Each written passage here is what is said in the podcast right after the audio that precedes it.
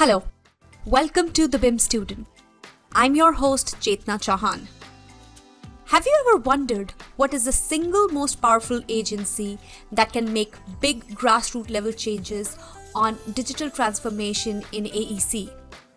According to me, it's our municipalities, the organization that gives us permission to build and develop. Our today's guest is someone who has had first hand experience and has actively participated in digital transformation in AEC. He has witnessed change from paper to data rich models firsthand.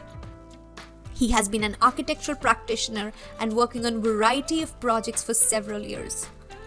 Past 5 years, he transitioned from a private sector to working with City of Windsor's building department as a plan examiner and now as a digital transformation specialist. In his role, he's responsible for overseeing building department's technology adoption process.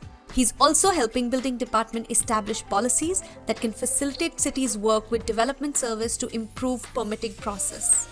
Our today's discussion will revolve around BIM adoption in our municipalities and what can be done to expedite the process. Let's talk more about this with our today's guest, Leslie Wright. Thank you so much, Leslie, for agreeing to be on this podcast, for taking out time and educating me and, and our viewers and our uh, audience about your subject matter. Thank you so much for being here. Oh, you're welcome. Glad to be here. Do you quickly want to uh, give us a short background about your personal journey and how you stumbled on BIM? Did you get trained? All of that. Uh, we want to know from your uh, side. For sure.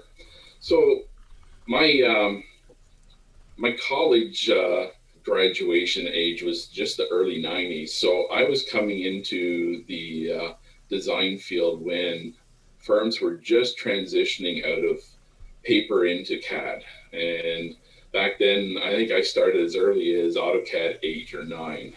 Uh, so it was very early in the uh, in the software use for for drafting. So through the 90s, there was a lot of changes in firms, and I was involved in that in the, the firm I was with at the time. That we were transitioning from paper to to CAD. Uh, so I was very lucky early on that my years of hand drafting was very limited, and I, I got to uh, be on that cutting edge at the time of moving over to CAD. Um, then in the 2000s, uh, I had opportunities to work with other uh, design firms that were starting to use Revit, and I uh, I transitioned over my work as well uh, to Revit. So I was early, mid mid to late 2000s uh, is when I started using Revit. The the early years of using Revit was just more better documentation. Uh, you could use, you know, the firms I was working with found it that it was a, a, better way to keep track of their projects, but weren't quite using their this all the tools for uh, for BIM. There were, they were still in development at that point as well. Um, around 2014, I worked for a, a, a firm in Denver and was fortunate enough to work for them for a couple of years they were one of the early adoptive uh, firms for uh, Revit and the BIM technology.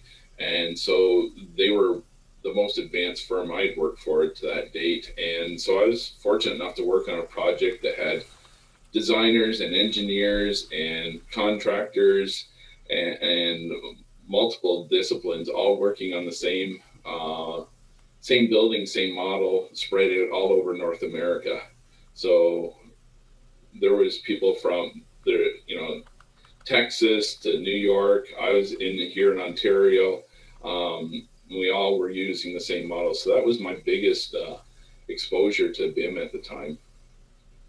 The in 2016, I uh, I left the design side of the uh, industry and moved uh, to the municipal side. So I joined the City of Windsor Building Department and became a, uh, a plans examiner and in 2017 to 2018 started uh, with our department to move to a, uh, a digital uh, plans review platform and going on to today that we've launched our, our digital plans review platform, and uh, and it's been quite successful. Oh, oh, that's great, and I think uh, you're one of uh, a few people who've seen the transition. Like if we talk to people today, a lot of us have not seen the hand drafting a lot. Uh, but you have seen that transition from hand drafting to where now uh, artificial intelligence is also driving building design. So it's um, how do you how do you look at this change? Uh, it's a great change. Uh, my approach to to when I was a designer and even now is looking for the an easier way, more effective way to do my work and to have that uh, ability to, um, you know, I did a lot of residential design. I spent a lot of time explaining to a couple how a house would look from a flat 2D image. When I moved over to 3D, that time just disappeared because they looked at it and go, "Oh, I understand it now," because it had depth, it had detail, it had the the the tools there to communicate better. Um, the some designs get so complicated that you don't always catch in a 2D format that you have interferences. Mm-hmm. Uh, and, and, to work in a 3D environment is certainly a uh, uh, an effective way to do that. So advancements in technology have always been forefront in what I've done, and I think it's an effective way for for people to improve their industries. Hmm. So I know that you've been driving a lot of um, uh, innovations. You've been driving a lot of big digital change at the city of Windsor and the municipalities. We did talk about that it is easier for a architect or a designer to explain it to clients how how important it is to work in a BIM environment. Uh, but how important is it for municipalities to adopt digital innovation? We spend a lot of time in our plans review to understand what a designer is trying to communicate to us. So our, our time is limited to reviewing their drawings. Mm-hmm. Sometimes there's not enough information, or you know, you, you're not in. A designer has worked on it for weeks or months before they they get it to us, and we have a short period of time to uh, decide whether it meets code compliance. So there are some times that that the uh, information provided is, is not enough for us to quickly make those decisions. So I can mm-hmm. see moving forward and and using more BIM technologies uh, being an aid to uh, municipalities to understanding what the uh, what the designer was thinking because you can see it in a different light and understand it. Right. Uh, do you want to tell me a little bit about the different initiatives that, that are happening at City of Windsor? How are you and your team uh, aiding all those digital transformations at City of Windsor? Yeah, certainly. So, um, about 2018, I believe, we moved into our new city hall. Mm-hmm. Um, building a building is, is expensive for municipalities. So space is a premium. So in our old offices, we had more room uh, to lay out paper. So when space is a premium, you start spending your money. It, uh, cost of construction is more expensive than technology. Yes. So we knew that we had to move to a new format to do our work that in, in the constraints of our smaller spaces and using technology was was a, an effective way to go. So that's where we started from. The biggest challenge was that you we worked in a paper environment that architects, engineers, and the design community had already moved on to the digital environment. They sent PDFs to their customers. They would send it to the printer, print it out, and then a pile of paper would land in our office so that was our first real starting point was to move from paper to to digital. Mm-hmm. and 20 the beginning of 2019 the building department went completely paperless. Um, that the plans could be submitted electronically we could review them. Um, the downside it was a, a very cumbersome process because we hadn't really built our true system that we were working on. So it, has been a two and a half year process to get a uh, uh, an effective uh, e trans uh, trans um, e permitting system that mm-hmm. would not only be effective for us but effective for the public, and that's what we're starting to use today. Mm-hmm. But you have to municipalities have to start um, walking before they run. So as we look across Ontario, we see municipalities now uh, adopting electronic submissions in whether it's by email or or you know somewhere you know USB drives. At least that's a start for municipalities to start building upon and improving their digital uh, submissions and how they deal with it. Um, so that was our starting point, and and really it's been our focus now for the last three years to provide a system that uh, is not only for building department, but it is also for our planning department and our public works department. That all three departments are in the same system. Mm-hmm. Uh, it's everything that is needed to promote development in the community.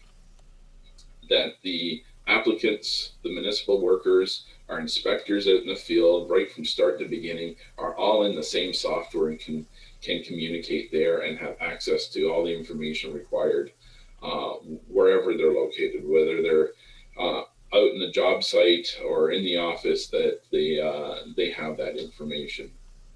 So that's where Windsor has uh, has put their focus to the last uh, few years.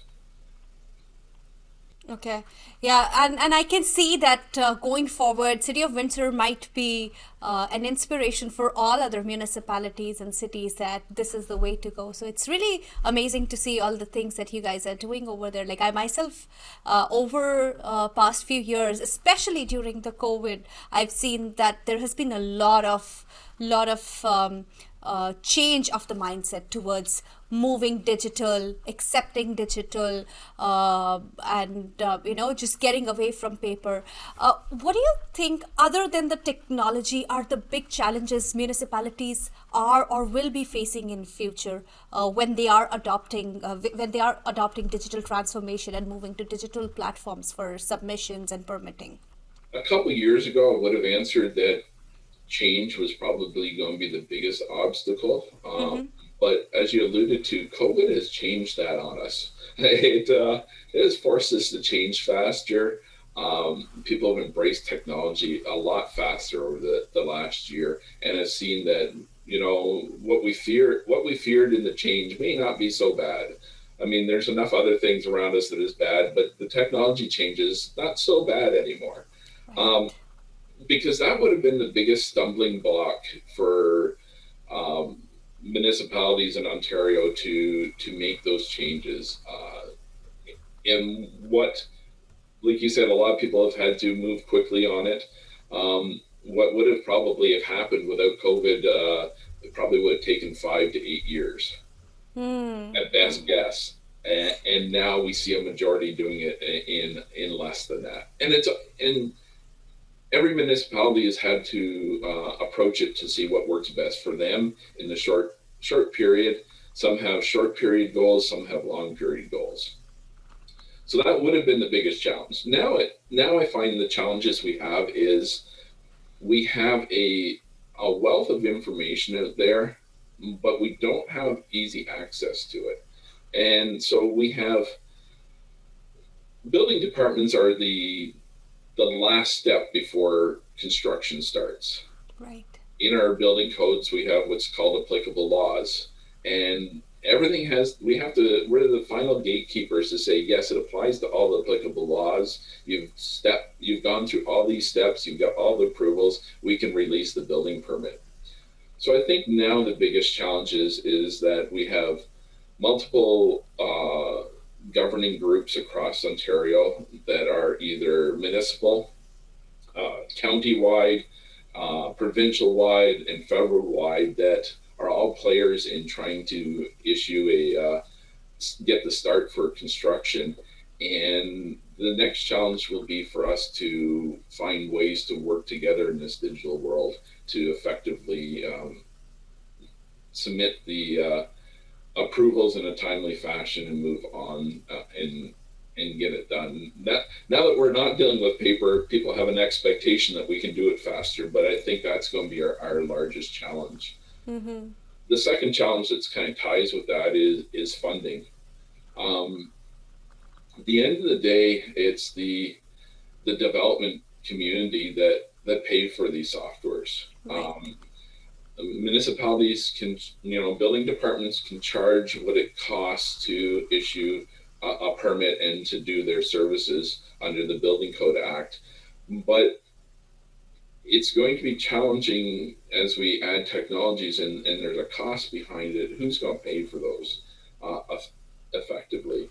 And small municipalities won't have the the um, the, the funding like a Toronto might to make these initiatives. So we, we you know we in Ontario we have such a wide range of uh, uh, sizes of departments and funding models that it's going to be difficult for the small ones to compete to be able to offer services like the large ones. Mm-hmm. So I think to have a common environment in Ontario is that we're going to need a, a, a way to fund fund this and mm. um, and the first steps are going to be challenging because we we got to learn how to do it before we know how to do it. And there'll be a cost to do it but who's going to pay for it?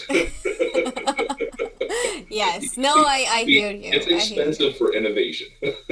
Yes of course there is yeah. there is a time investment there is a money investment uh, there are a lot of an investment like people have to be personally invested also into the into the change into getting commit even being committed to the change is a big investment. Yes.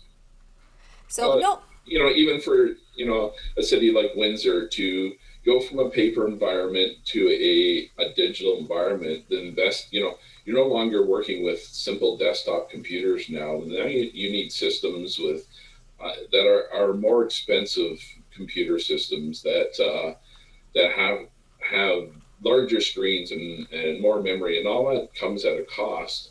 And, and it's not it wouldn't be bad if you're buying one or two, but when you start looking at the number of staff that you have to, you know, change their computer system, that alone is a, a, large it's a cost, cost. Yeah, for, yeah. for really any municipality in any size. So there's uh, there there when you look at the basic of changes, there's a, a significant cost to it.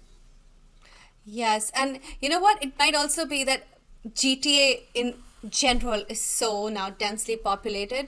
It also might just incentivize people moving out of GTA so that other municipalities can get more population, can face more development. Because I think more people reside in a place adds to taxes, adds to uh, the investment in that. So, and, and as it is looking at totally unrelated.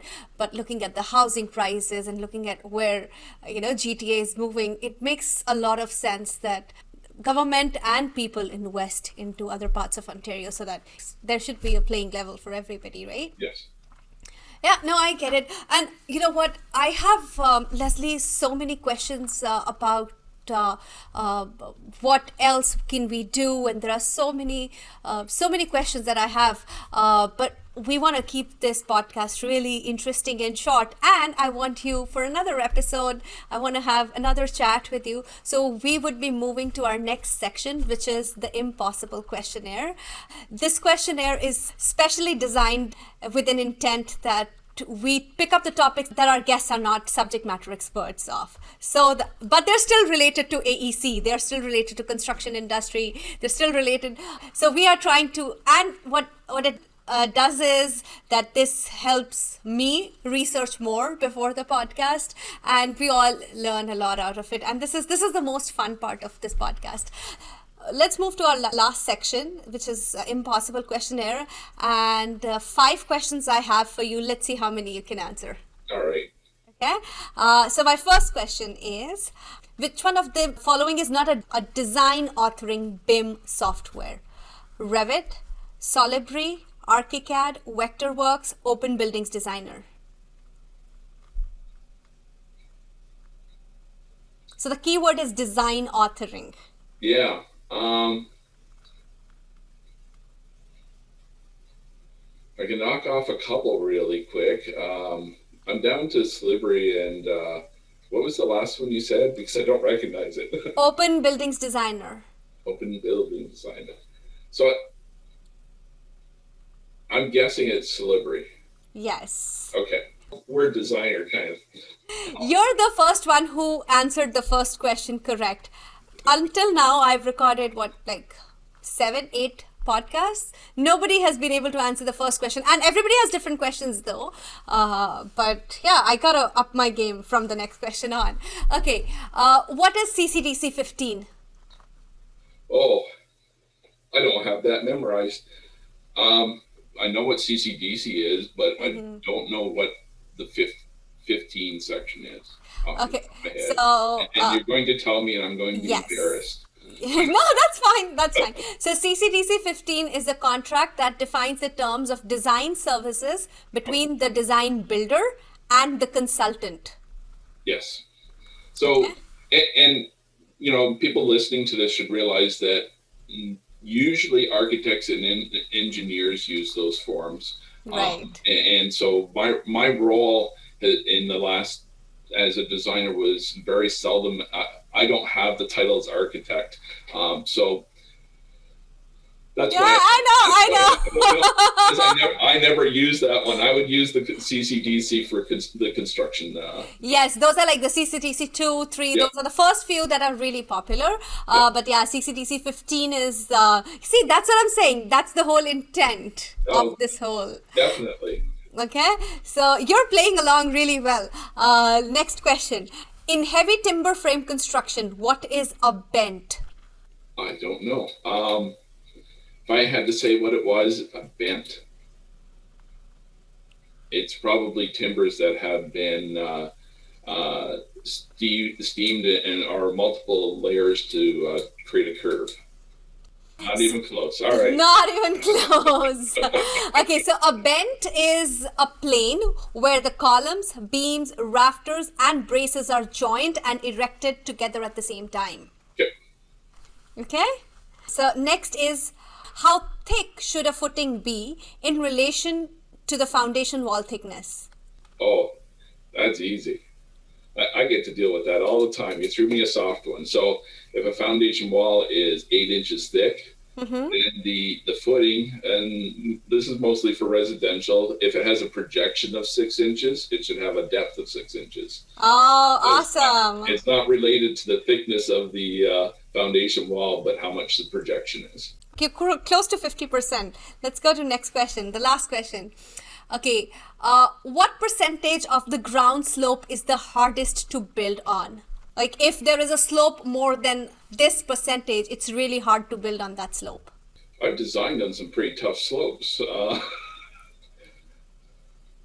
I mean, designing is good. Uh, We're talking So- about building here. Well, building probably anything greater than 30% would be uh, a challenge to, to build on.